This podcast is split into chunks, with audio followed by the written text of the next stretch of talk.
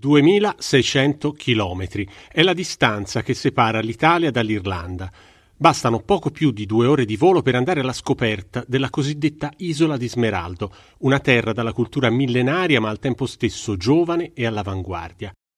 Un paese che è stato capace di imboccare la via della modernità mantenendo intatte le sue radici, valorizzando il suo passato e salvaguardando l'ambiente. Per tanti anni mi sono chiesto perché l'Irlanda fosse un luogo così affascinante, capace di catturare l'immaginario e il cuore delle persone.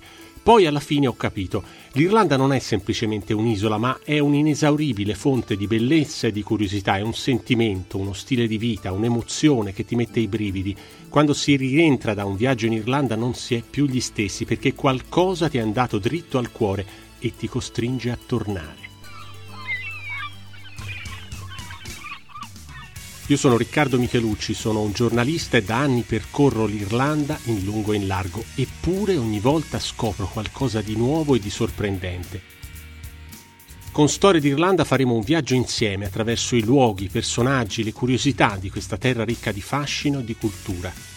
Percorreremo gli itinerari di San Patrizio e visiteremo le grandi città Dublino e Belfast.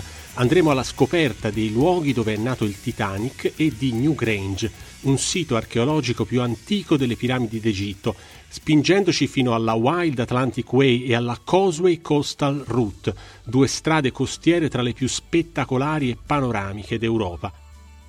Questa serie di podcast è stata pensata e realizzata a cura dell'ente del turismo irlandese. Per maggiori informazioni visita irlanda.com.